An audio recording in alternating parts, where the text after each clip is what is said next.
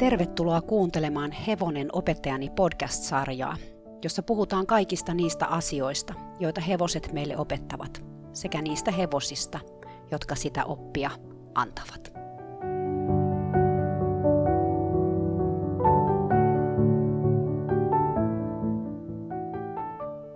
Tervetuloa kuuntelemaan kolmatta jaksoa tässä Hevonen opettajani podcast-sarjassa. Tänään mä haluaisin kertoa teille hevosesta nimeltä Mochi. Mä tapasin Mochin joskus 2000-luvun alussa Kaliforniassa. Mä olin siirtynyt muutamaa kuukautta aikaisemmin mun vikelyshevosten ja joukkueen kanssa Willow Pond Ranch-nimiselle tallille. Ja aika nopeasti tämän muuton jälkeen mä ryhdyin pitämään tällä tallilla myös tunteja ja auttamaan tämän tallin omistajaa hänen hevostensa kanssa. Tällä tallilla oli kaiken näköistä erilaista toimintaa, ja eräs toiminnan muoto oli niin sanottu horse rescue, eli tämä oli tämmöinen voittoa tavoittelematon hevospelastusoperaatio. Tarkoituksena oli lainausmerkeissä pelastaa hevonen sen sen hetkisistä olosuhteista ja lyhyen kuntoutusajanjakson jälkeen etsiä tälle hevoselle uusi koti. Nämä hevoset, jotka tuli tälle meidän tallille tämän ohjelman puitteissa, ei suinkaan ollut yleensä fyysisesti huonossa kunnossa, nälkiintyneitä tai sairaita, vaan nämä hevoset tuli nimenomaan tälle tallille käytöshäiriöiden vuoksi. Eli ne oli usein siis enemmän tai vähemmän terveitä, niillä oli vaan joku ongelma, jonka vuoksi niistä haluttiin eroon. Monesti tämä hevospelastusoperaatio oli teurasauton lisäksi näiden hevosten ainoa vaihtoehto. Mä en itse asiassa edes tiedä, mistä tämä tallin omistaja ja tämän hevospelastusoperaation vetäjä Sharon aina edes löysi nämä hevoset. Se vaan aina ilmestyi tallin pihaan trailerin kanssa, ja sitten trailerista tuli ulos milloin mitäkin. Välillä me ei edes tiedetty, miksi se hevonen, joka vaikutti fyysisesti täysin terveeltä, oli joutunut teuraslistalle. Tämä syy saattoi selvitä vasta, kun me tutustuttiin siihen hevoseen vähän paremmin ja opittiin, että se oli esimerkiksi aggressiivinen tai että se hyppi joka käänteessä pystyyn tai jotain muuta.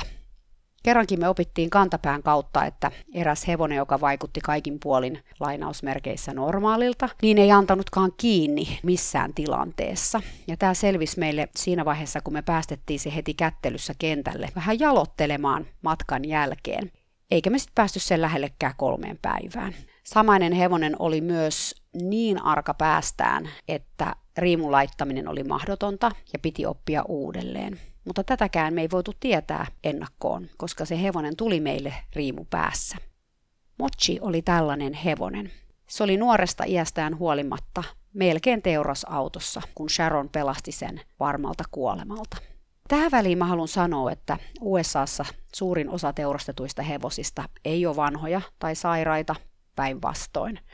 Itse asiassa teurashevosten keski-ikä on USAssa about neljästä kuuteen vuotta. Ja Jenkeissä kaksi kolmasosa teurastetuista hevosista on yleensä kvarttereita, eli nämä on niin sanottuja ylijäämähevosia rodeosta ja laukkaurheilusta – ja joku 10 000 näistä teurashevosista on täykkäreitä. Ja jos haluaa se niin suhteuttaa siihen lukuun, että kuinka monta varsaa, täysverivarsaa syntyy vuodessa, niin niitä syntyy noin 20 000. USAssahan tämä hevosten teurastus ruuaksi on kielletty, joten sen lisäksi, että näillä hevosilla on kuolemantuomio, niin ne joutuu matkustamaan viimeisinä elinpäivinään Kanadaan tai Meksikoon kuolemaan. Mutta tämän podcastin aihe ei ole hevosten ylituotanto tai ees niiden teurastos. Mä halusin vaan antaa vähän taustatietoa tälle Mochin tarinalle. Mä muistan, kun Mochi tuli tänne tallille. Sharon ajoi pihaan ja kaikki me tallilaiset keräännyttiin mielenkiinnolla katsomaan, että mitä sieltä trailerista tulisi ulos tällä kertaa. Olisiko se poni vai olisiko se hevonen? Olisiko se vanha vai olisiko se nuori? Ja mikä olisi sen haaste?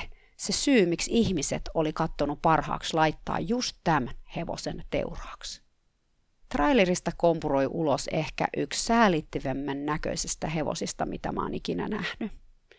Se oli jotain 155 senttiä korkea, se oli tosi laiha ja luinen, täysverinen.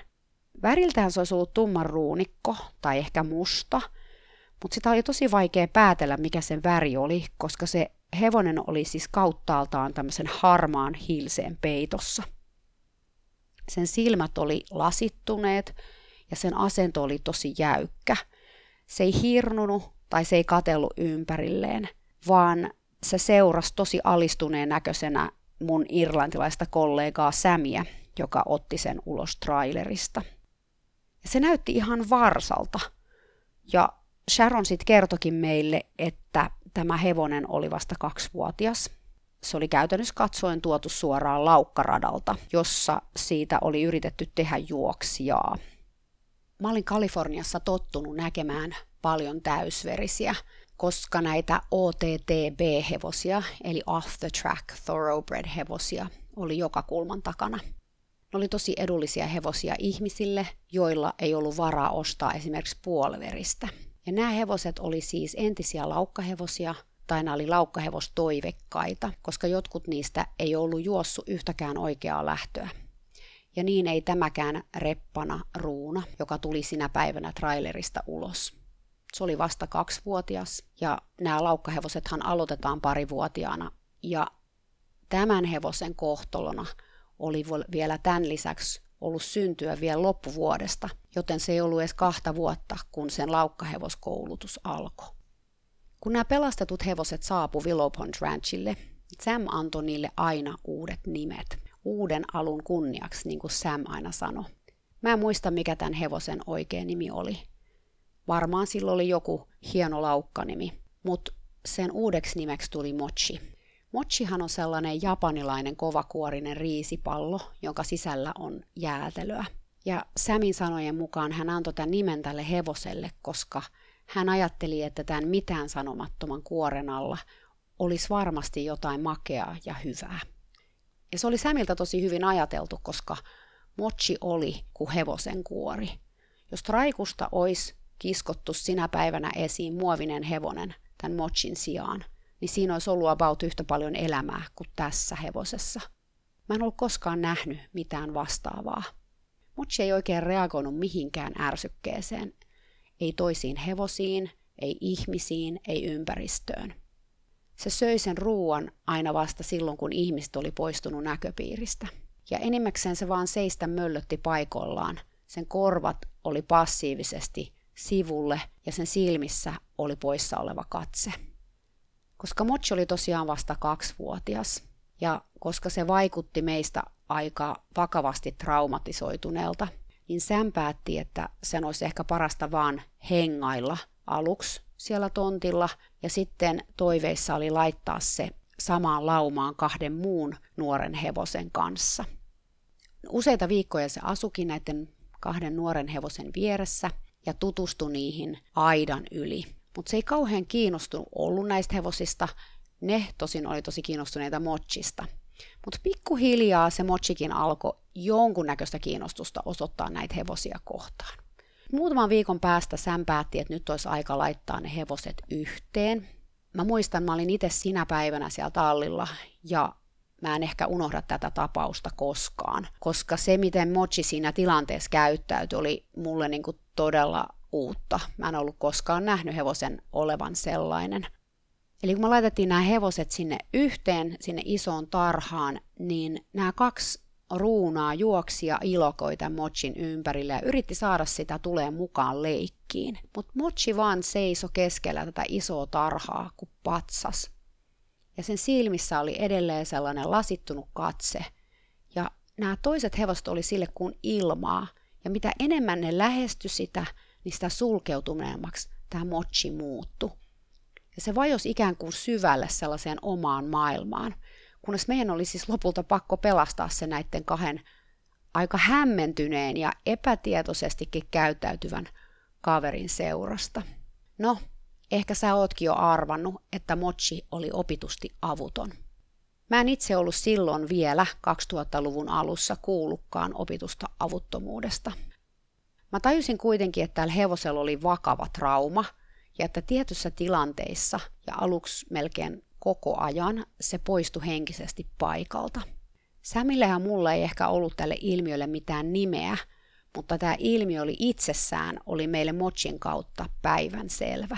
Mutta ennen kuin mä jatkan Mochin tarinaa, niin mä haluan puhua opitusta avuttomuudesta vähän lisää, koska vaikka siitä on nykyään ihan yleisesti tietoa saatavilla, niin se ei kuitenkaan ole vielä sellainen asia, joka on noussut ihan kaikkien tietoisuuteen. 60-luvun lopussa oli semmoinen psykologi nimeltä Martin Seligman, joka teki koirilla kokeita, jossa hän tutki tämmöistä koirien reaktiota sähköiskuihin. Nämä koirat laitettiin kokeessa koppiin, jossa oli kaksi puolta.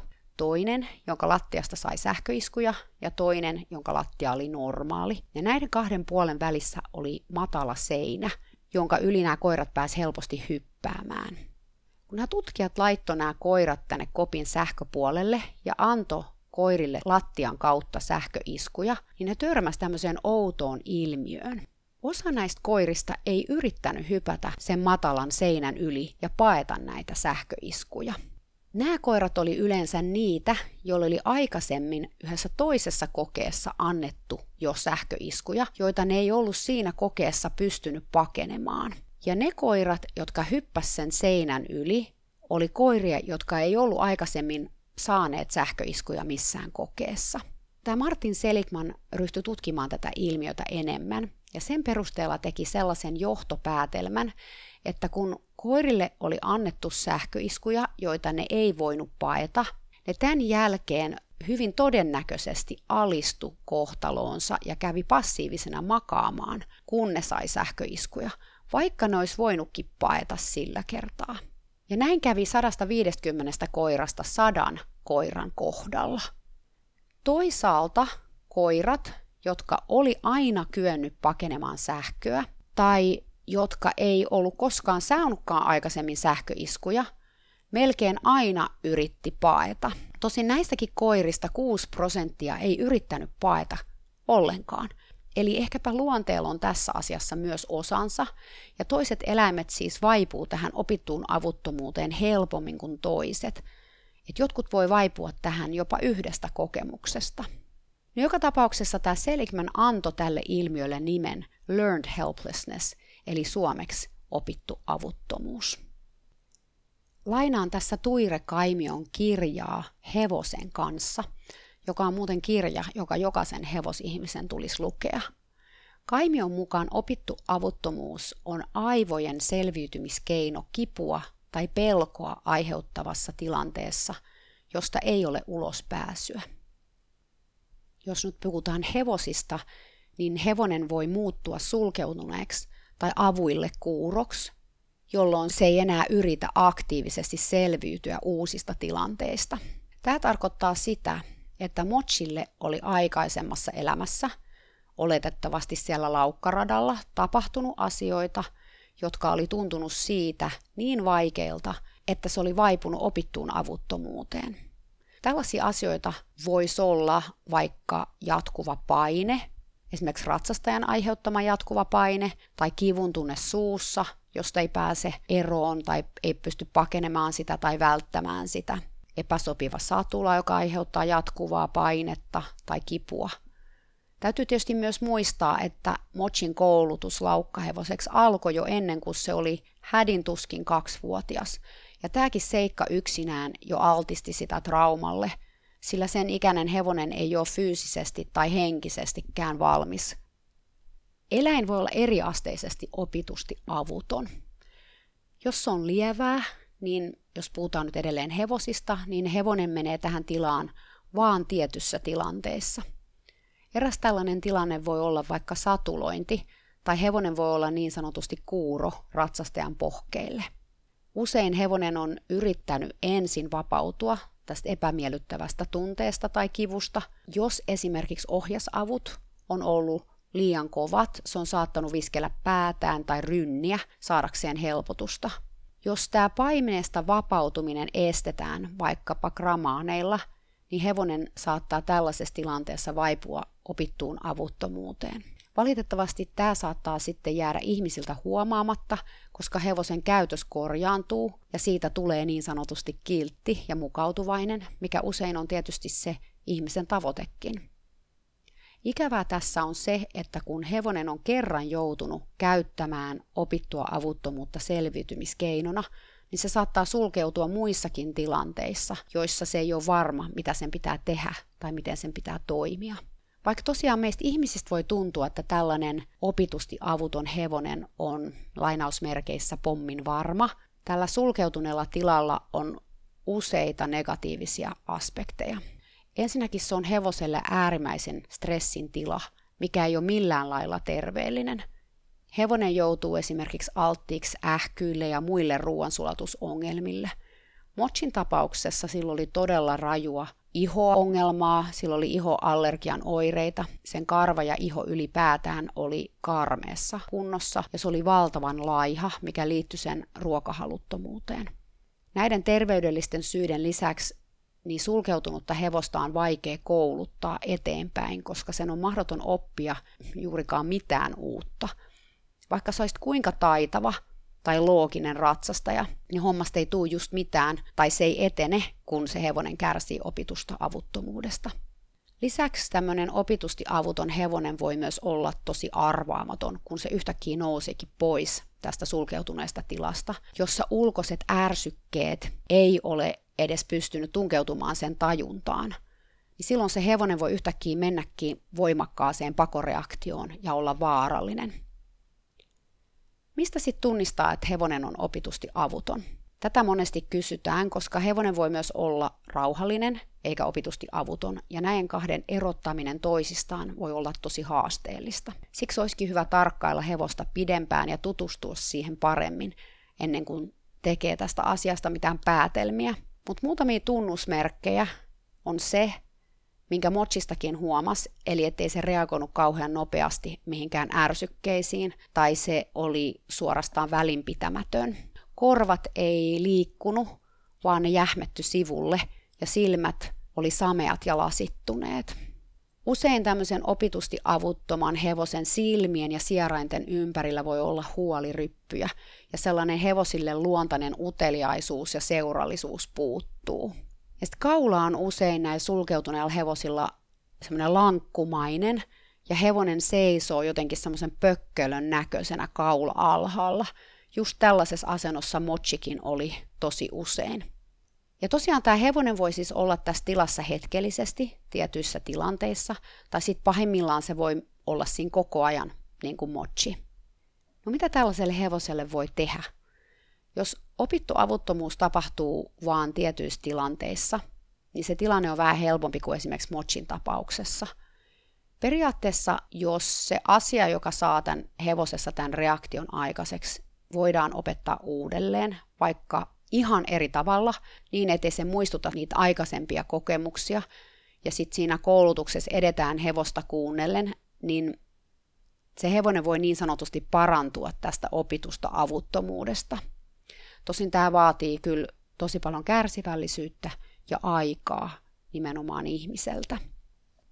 Mochin tilanne oli huomattavasti huonompi, koska se joutui opittuun avuttomuuteen melkein ihan koko ajan, harjatessa, satuloidessa, ratsastaessa, jopa lajitovereiden kanssa. Ja lisäksi Sam tai minä niin ei todellakaan oltu mitään eksperttejä tämän asian suhteen, koska kuten mä aikaisemmin mainitsin, niin me ei oltu kumpikaan tässä vaiheessa edes kuultu opitusta avuttomuudesta. Me lähdettiin Samin kanssa kuitenkin yrittämään. Ensimmäiset puoli vuotta Mochin kanssa ei tehty juuri mitään. Se eleli itsekseen näiden kahden ruunapojan vieressä aitauksessa, jossa oli pieni katos. Me oltiin sen jälkeen, kun me oltiin kokeiltu laittaa näitä hevosia yhteen, niin oltiin päätetty, että me edetään tämän asian kanssa tosi hitaasti. Mutta loppujen lopuksi Mochi itse alkoi tehdä enemmän ja enemmän aloitteita tutustua naapureihinsa. Ja sitten jossain vaiheessa se muutti näiden kyseisten nuorikkojen kanssa pihattoon. Oli todella helpottavaa ja ihanaa nähdä Mochi leikkimässä toisten hevosten kanssa ensimmäistä kertaa. Silloin me ajateltiin molemmat Samin kanssa, että ehkä tällä hevosella on vielä toivoa. Se alkoi myös syömään suuremmalla ruokahalulla. Meni tosi pitkään ennen kuin se pystyi syömään ihmisten läsnä ollessa tai ihmisten ollessa lähellä. Jossain vaiheessa Sam alkoi ottaa mochia ulos pihatosta viideksi minuutiksi kerrallaan. Ja oli kyllä alussa saakka ihan ilmiselvää, että ihmisen läsnäolo laukas mochissa sulkeutumista. Tässä vaiheessa Sam, joka oli ihanan ratkaisukeskeinen ihminen, etsi vastauksia tilanteeseen ihan joka paikasta. Miten opettaa hevosta, joka pakenee omaan maailmaansa? Miten me saadaan yhteys tähän hevoseen? Me ei oltu tässä vaiheessa, melkein 20 vuotta sitten, kuultu myöskään positiivisesta vahvistamisesta. Tai olin mä toki siitä ehkä etäisellä tavalla tietoinen tyyli delfiinien koulutuksesta. Ja sitten mä olin kuitenkin valmentanut lapsia ja nuoria jo yli 10 vuotta. Ja mä tiesin, mikä voima kehulla ja kannustuksella saatto olla. Mutta mä voin kyllä tunnustaa tässä, että mulle ei tullut missään vaiheessa itselleni mieleen, että tätä kehua ja kannustusta olisi voinut käyttää myös hevosten kanssa. Mutta Sam, tuo sitkeä irlantilainen, joka aina yritti katsoa asioita monesta eri näkökulmasta, keksi lähteä kokeilemaan kouluttamista positiivisen vahvisteen avulla. Tämä auttoi monellakin tapaa sekä mochia että muitakin tallin hevosia, koska opiskellessaan positiivista vahvistetta Sam oppi lisää myös negatiivisen vahvisteen käytöstä koulutuksessa. Oli tosi vaikea mun itsenikin uskoa, että mä olin käyttänyt negatiivista vahvistetta hevosten kanssa melkein 25 vuotta tietämättä, mikä negatiivinen vahviste edes oli. Se kertoo tosi paljon siitä, miten ratsastusta opetettiin silloin ja valitettavasti opetetaan vieläkin. Nyt jos tätä kuuntelee joku, jolle nämä käsitteet on tuntemattomia, mä suosittelen googlettamaan käsitteet klassinen ehdollistuminen ja operantti ehdollistuminen. Mutta ihan nopeasti kerrottuna negatiivinen ja positiivinen vahviste on oppimispsykologian termejä, joita käytetään eläinten koulutuksessa ihan yleisesti. Termejä on muitakin, mutta koska mä oon nyt maininnut nämä kaksi, niin mä kerron lyhyesti, mitä niillä tarkoitetaan. Vahvistaminen on kaikessa yksinkertaisuudessaan tapa lisätä jonkun käytöksen todennäköisyyttä. Negatiivisessa vahvistamisessa koulutustilanteesta poistetaan jotain eläimen mielestä epämiellyttävää. Eli hevosten tapauksessa yleensä se on paine, esim. pohje. Eli kun me annetaan pohjetta ja hevonen lähtee liikkeelle, me lopetetaan tämän pohkeen anto, jolloin hevonen seuraavalla kerralla lähtee liikkeelle pohkeesta suuremmalla todennäköisyydellä, koska se tietää, että lähtemällä liikkeelle, niin se pääsee eroon siitä paineesta. Positiivisessa vahvistamisessa koulutustilanteeseen taas lisätään jotain eläimelle mieluisaa, kun se tekee toivotun käytöksen. Sitä esimerkiksi rapsutetaan tai sille annetaan ruokaa. Hevosia koulutetaan pääsääntöisesti negatiivisen vahvisteen avulla, eli paineen ja painen poiston avulla. Näin mochiakin oli todennäköisesti koulutettu, jos sitä nyt ylipäätään oli ihan hirveästi edes koulutettu – mutta jotain oli ilmiselvästi mennyt tässä prosessissa vikaan, koska se sulkeutui täysin kaikenlaisesta paineesta. Ehkä painetta oli käytetty liikaa tai paineen poistoa ei oltu osattu ajoittaa oikeaan aikaan, tai sitä painetta ei ollut poistettu lainkaan. Jossain vaiheessa Mochi oli varmaan kokenut kipua tai pelkoa, eikä ollut kyennyt omalla käytöksellään vaikuttamaan siihen kipuun tai siihen tilanteeseen. Positiivinen vahviste oli siksi sen kanssa tosi hyvä juttu.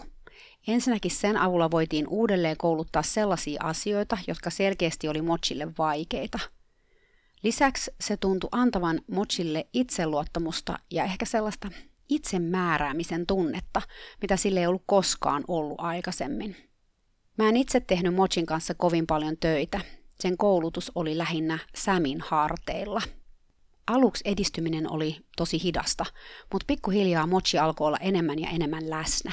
Sitten tuli semmoinen vaihe, josta se ylireagoi ihan kaikkeen ja se pelkäs omaa varjoonsakin. Me ei silloin tiedetty, että tämä oli normaali osa opitusti avuttoman hevosen toipumisprosessia, mutta me pääteltiin, että jostain sellaisesta oli kyse – Sam, joka oli Mochista päävastuussa, joutui sen kanssa pari kertaa aika kinkkisiin tilanteisiin, kun Mochi lähti ikään kuin lentoon tilanteessa, jossa se oli aikaisemmin tuskin reagoinut. Näin voi joskus käydä hevoselle, joka on opitusti avuton, että se ei aluksi kuule ollenkaan esimerkiksi pohjetta ja sitten se yhtäkkiä tuleekin sieltä sulkeutuneesta tilasta ulos ja tunteekin sen pohkeen ja ylireagoi siihen. Sam oli onneksi tosi kärsivällinen ja suhtautui näihin Mochin kohtauksiin tyynen rauhallisesti. Näin jälkikäteen ajatellen tämä Samin tyyneys oli ehkä avain siihen, että Mochi sai tilaa toipua ja löytää itsensä.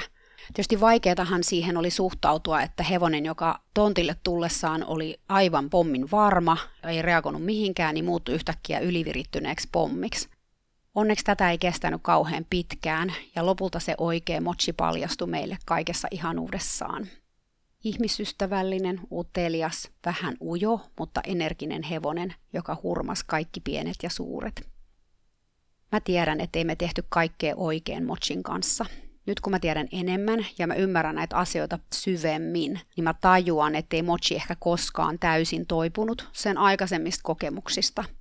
Ainakin ratsastuksessa sillä oli haasteita, etenkin jos ratsastajan pohja jäi puristamaan turhan tiukasti kylkiä. Silloin Mochi alkoi liikkua kuin melassissa. Se ikään kuin jotenkin sammu, ihan kuin virta olisi loppunut koko eläimestä. Satulointi, etenkin jos se tapahtui liian nopeasti tai satulavyö kiskastiin kireelle heti, sen silmiin tuli lasittunut katse. Kengitys oli myös haasteellinen tapahtuma ja jossain vaiheessa sen kanssa päädyttiinkin kengättömyyteen, koska se helpotti, että niitä kenkiä ei tarvinnut hakata sinne sen kavioihin. Myöhemmin, parin vuoden päästä kun Mochia ratsastettiinkin jo, Mä ratsastin sillä jonkin aikaa viikoittain, koska me etittiin sille uutta kotia, ihmistä, joka voisi olla sen oma ihminen. Tässä vaiheessa Mochi oli kasvanut muutaman sentin ja sen paino oli normaali. Ja sen karva oli tosi kiiltävä ja se oli väriltään muuten tumman ruunikko, kun mä silloin alussa sanoin, että se oli niin harmaa, että ei oikein osannut sanoa, minkä värinen se oli. Muutenkin se oli aika lailla normaalin hevosen olonen, tai ainakin me siihen aikaan näin ajateltiin. Voi tietty olla, että jos mä nyt näkisin sen hevosen, niin mä osaisin arvioida tilannetta paremmin. Lopulta Mochin osti 16-vuotias tyttö, joka etsi itselleen harrastehevosta. Silloin Mochi oli jo melkein viisivuotias, seurallinen ja ihmisrakas puoliksi sylikoira ja puoliksi urheilullinen täysverinen. Se oli näistä hevosista, joita oli pelastettu sinne meidän tallille, niin hevonen, joka jäi sinne meidän tallille pisimmäksi aikaa. Eli se oli siellä useita vuosia. Todennäköisesti kahdesta syystä. Siksi kun se oli niin nuori, kun se tuli, mutta myös sen takia, että se oli niin kauhean traumatisoitunut. Mutta sinne se sitten lähti tämän tytön matkaan uuteen kotiin. Me kuultiin sitten kuukausien päästä, että kaikki oli hyvin. Mochin kanssa maastoiltiin ja hypättiin pieniä esteitä ja Tämä tyttö oli tosi onnellinen, sillä tämä Mochi oli hänen ensimmäinen hevosensa ja viestien perusteella oli ilmi selvää, että tämä tyttö rakasti Mochia yli kaiken. Ja rakkautta tämä pieni hevonen kyllä ansaitsikin yllin kyllin. Mulle itselleni Mochi jäi mieleen monestakin syystä.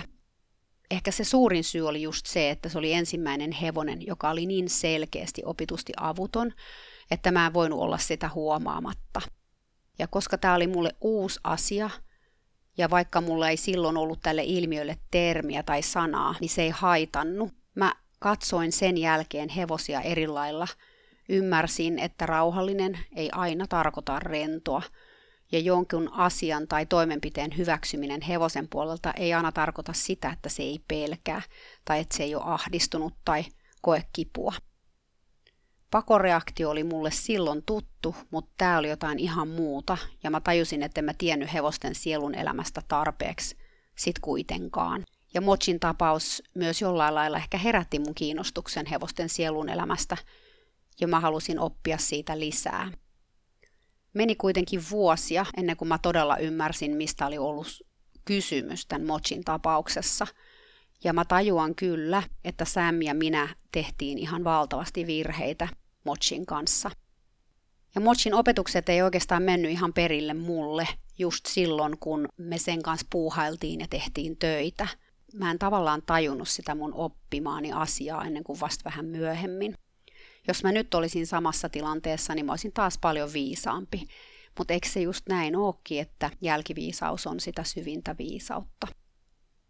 Mä mietin kyllä vieläkin tätä Mochin tapausta aina välillä, Mä oon sitten tavannut muitakin hevosia, joilla on opittua avuttomuutta, mutta onneksi yksikään niistä ei ole ollut siinä niin syvällä ja niin kokonaisvaltaisesti kuin Mochi. On kuitenkin tosi surullista, että on olemassa hevosia, joille tämä on arkipäivää. Mä uskon, että osittain tämä johtuu edelleenkin tiedon puutteesta.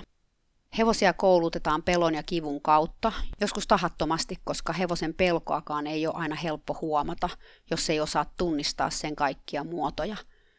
Etenkin tämä jähmettymisreaktio, joka on hyvin erinäköinen kuin pakoreaktio, on ehkä ihmisten mielestä vähän hämmentävä. Joskus myös hevosen kipu jää ihmiseltä huomaamatta, ja tämäkin voi johtaa opittuun avuttomuuteen tilanteissa, jossa kipu on läsnä ja hevonen kokee, ettei se pysty vapautumaan siitä omalla toiminnallaan. No, tästä aiheesta voisi puhua viikon, mutta jätän tän nyt tähän. Tämä oli siis Mochin tarina, hevosen, joka oli aluksi vaan kuori, mutta jonka sisällä olikin sitten lopulta jotain pehmeää ja hyvää. Toivottavasti Mochin tarina on herättänyt ajatuksia, ehkä tunteitakin. Kiitos kun kuuntelit. Tule kuuntelemaan toistekin.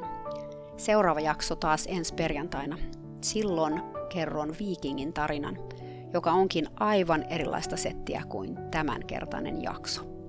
Ensi perjantaihin siis. Moikka!